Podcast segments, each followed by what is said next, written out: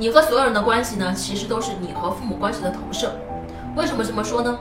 因为你知道我们的人格是怎么塑造出来的吗？有一本书啊叫做父母的语言父母的语言这本书呢告诉我们每一个孩子大概有百分之九十左右的语言都是来自于父母的。所以我们从小到大从零岁长到十八岁离家之前我们每天无时无刻的都被父母的语言所塑造。